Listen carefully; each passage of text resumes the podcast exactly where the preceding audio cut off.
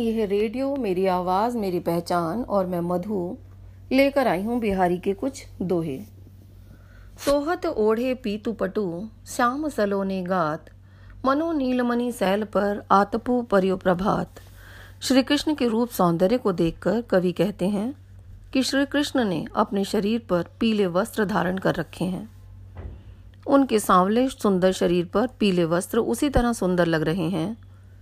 जैसे नीलमणि पर्वत पर प्रातःकालीन सूर्य की पीली पीली किरणें पड़ने पर उसकी सुंदरता बढ़ जाती है। कहलाने एकत बसत, अही मयूर मृगबाग जगतु तपोवन सो कियो दीरग दाग निदाग। गर्मी की ऋतु में जब गर्मी अपनी चरम पर होती है, वायुमंडल, धरती, आकाश सब जलने लगते हैं, तब इस भयानक गर्मी के कारण धरती तपोवन बन जाती है और जंगल के प्राणी अपनी स्वाभाविक दुश्मनी तक भूल जाते हैं। गर्मी से बेहाल होने से परस्पर शत्रुता भाव रखने वाले सांप और मोर, हिरन और बाघ साथ साथ बैठे हुए देखे जा सकते हैं। ऐसा दृश्य किसी तपोवन में ही संभव है। बतरस लालच लाल की मुरली धरी लुकाए, सोह करे भौनु हंसे, दैन कहे नटी जाए। गोपियाँ श्री कृष्ण का सानिध्य पाने और उनकी, उनसे बातें करके आनंदित होने के बहाने खोजा करती थी, तथा शरारतें किया करती थी। पर कुछ ऐसा ही करते हुए एक गोपी ने श्री कृष्ण की मुरली छिपाकर रख दी। श्री कृष्ण द्वारा मुरली के बारे में पूछने पर वह सौगंध खाती हुई साफ़ मना करती है।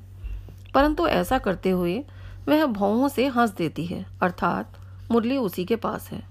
कृष्ण के द्वारा मुरली मांगने पर वह साफ़ साफ़ मुकर जाती है। वह चाहती है कि कृष्ण इसी तरह उससे बातें करते रहें और वह उनकी बातों का आनंद उठाती रहे।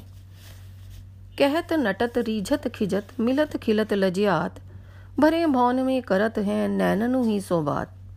एक भवन में परिवार के सदस्यों की उपस्थिति में नायक नायिका शर्म के कारण बातें नहीं कर पाते हैं और वे अपने मने भावों को भी दबा नहीं पा रहे हैं। ऐसी ही स्थिति में नायक आँखों से इशारा करके नायिका से प्रणय निवेदन करता है, पर घर के बड़े लोगों की उपस्थिति का ध्यान कर नायिका इशारे से मना कर देती है। उसके मना करने के ढंग से नायक प्रसन्न हो जाता है। नायक को मना करने पर भी उसकी प्रसन्नता देखकर नायिका क्रोधित होकर बनावटी गुस्सा प्रकट करती है। तभी दोनों की आँखें चार हो जाती हैं। इसी समय नायिका उसका प्रणय निवेदन स्वीकार कर लेती है। जिससे दोनों ही प्रसन्न हो उठते हैं। परंतु नायिका नारी सुलभ लज्जा के कारण शर्मा जाती है। इस प्रकार घर के बड़े सदस्यों की उपस्थिति में भी वे आँखों ही आँखों में संकेतों से सारी बातें कर लेते हैं। बैठी रही अति सघन बन पैठी सदन तन माह, देखी दोपहरी जेठ की चाहों चाहती चाह जेठ महीने की गर्मी की प्रचंडता का वर्णन करते हुए कवि कहते हैं कि गर्मी की प्रचंडता से सारे प्राणी व्याकुल होकर यहाँ वहाँ भाग रहे हैं, क्योंकि उन्हें कहीं भी चैन से बैठने की जगह नहीं है। इस गर्मी की छाया में, इस गर्मी में छाया भी कहीं दिखाई नहीं दे रही है। इसका कारण है कि जिस छाया से लोगों को राहत मिलती है, वह छाया भी जंगल में घने पेड़ों के नीचे बैठ गई है। अर्थात, जेठ की दोपहरी में पेड़ों की छाया भी इतनी छोटी हो जाती है कि लगता है कि उसे भी छाया की तलाश है। ऐसे में वह भी अपना घर छोड़कर पेड़ों के नीचे जा बैठती है। कागज़ पर लिखत न बनत, कहत संदेशु लजात, कहिए ही सब तेरो ही है, मेरे ही है की बात। नायक से न मिल पाने के कारण नायिका दुखी है। वह विरह व्यथित है और इस विरहाधिक्य के कारण उसकी आँखों में आँसू बह रहे हैं। शरीर पसीना पसीना हो रहा है, हाथ कप कपा रहे हैं। ऐसी दशा में वह नायक के पास पत्र लिखने में भी असमर्थ है। वह अपने मन की बातें किसी संदेश वाहक से भी नहीं कह पाती। और वह चाहती है कि नायक दिल ही दिल में उसकी बात समझ ले, क्योंकि दोनों के हृदय की एक सी दशा है, क्योंकि दोनों ही विरह से व्यथित हैं। प्रगट भये द्विराज कुल, सुबस बसे ब्रज आई, मेरे हरो कलेस सब केसव केसव राई। भगवान ना तो अपने व्यक्ति भक्तों को पीड़ा में देख सकते हैं और ना ही पिता को। इस प्रसंग को ध्यान में रखते हुए इस दोहे के दो अर्थ हैं। श्री कृष्ण के प्रसंग में, कवि अपने कष्टों के निवारण हेतु श्री कृष्ण से प्रार्थना करता है कि चंद्र वंश में जन्म लेने वाले श्री कृष्ण आप अपनी इच्छा से मथुरा में आकर, मथुरा से आकर ब्रज में बस गए हो।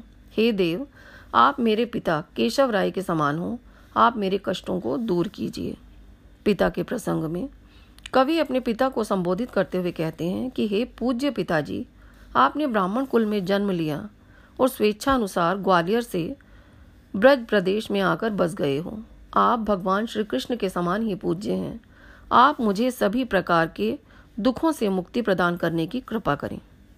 जप माला छापे तिलक सरे न एको काम, मन कांचे नाचे व्रथा सांचे राचे राम। प्रभु भक्ति का दिखावा और तरह तरह के आडंबर करने वालों पर चोट करते हुए कवि कहते हैं कि भक्ति का ढोंग करने से प्रभु की प्राप्ति नहीं होती। हाथ में माला लेकर, राम नाम का जप करना, राम नाम छपा वस्त्र धारण करके, भक्त होने का दिखावा करना या माथे पर राम नामी तिलक लगा लेने मात्र से ईश्वर प्रसन्न नहीं होते हैं। ऐसा करने से न प्रभु की प्राप्ति होती है और न ही किसी कार्य की सिद्धि होती है। ऐसा दिखावा तो कच्चे मन वाले लोग ही करते हैं। भक्तों का कल्याण करने वाले प्रभु, राम तो भक्त की सच्ची भक्ति से ही प्रसन्न हो जाते हैं। प्रस्तुत हैं कबीर के दोहों के कुछ मुख्य बिंदु। जेठ का महीना होता है जब गर्मी अपने चरम पर होती है। इस महीने में जब सूर्य सिर के ऊपर होता है तो वस्तुओं की परछाई बिल्कुल छोटी रह जाती है। इस छोटी परछाई को देखकर लगता है कि छाया भी वस्तु की ओर गर्मी से बचने के लिए भाग रही है। इस समय पेड़ों और घरों की छाया भी घर और पेड़ के नीचे दुबक जाती है। इस समय छाया बाहर कहीं दिखाई नहीं देती। इस तरह जेठ के महीने में छाया भी छाया ढूँढने लगती है। कहिए ही सब तेरो ही है, मेरे ही है की बात। बिहारी की नायिका ने ऐसा इसलिए कहा है क्योंकि इस समय नायक नायिका के पास नहीं है। वह विरह व्यथा झेल रही है। विरह की पीड़ा इतना, इतनी अधिक है कि दुर्बलता के कारण उसके हाथ कांपने लगे हैं। वह पसीने से तरबतर हो जाती है। इस हालत में वह अपने दिल की बातों को कागज़ पर उतारकर उसके पास नहीं भेज पा रही है। नायिका अपने दिल की बातें किसी संदेश वाहक से भी नहीं कहलवा पाती, क्योंकि दूसरों से बताते हुए उसे शर्म आ रही है। वह संदेश वाहक से दोनों ओर की विरह व्यहता महसूस करने के लिए ऐसा कहती है क्योंकि दोनों के हृदय की दशा एक जैसी ही है। कवि बिहारी देखते हैं, कुछ लोग भक्ति का आडंबर और दिखावा पूर्ण भक्ति करते हुए प्रभु को पाने का प्रयास करते हैं। ऐसे लोग हाथ में जप माला लेकर राम राम जपते हैं या राम नाम छपा वस्त्र धारण करके भक्त होने का दम भरते हैं और कुछ लोग तो माथे पर तिलक लगाकर प्रभु को प्रसन्न करने का प्रयास करते हैं। ऐसी भक्ति कच्चे मन वाले लोग करते हैं। कवि का मानना है कि राम तो सच्ची भक्ति से ही प्रसन्न होते हैं। गोपियों की इच्छा रहती थी कि वे कृष्ण से बातें करते हुए बातों का आनंद उठाएँ। इसके लिए वे तरह तरह की शरारतें करती हैं। वे कृष्ण की मुरली छिपा लेती हैं और कृष्ण के पूछने पर साफ़ मना कर देती हैं। परंतु आँखों की भौहों से हंसकर मुरली अपने पास होने का संकेत भी देती हैं, ताकि कृष्ण उनसे बार बार मुरली के बारे में पूछें और वे बतरस का आनंद उठा सकें। यही कारण है कि गोपियाँ कृष्ण की मुरली को छिपा लेती हैं।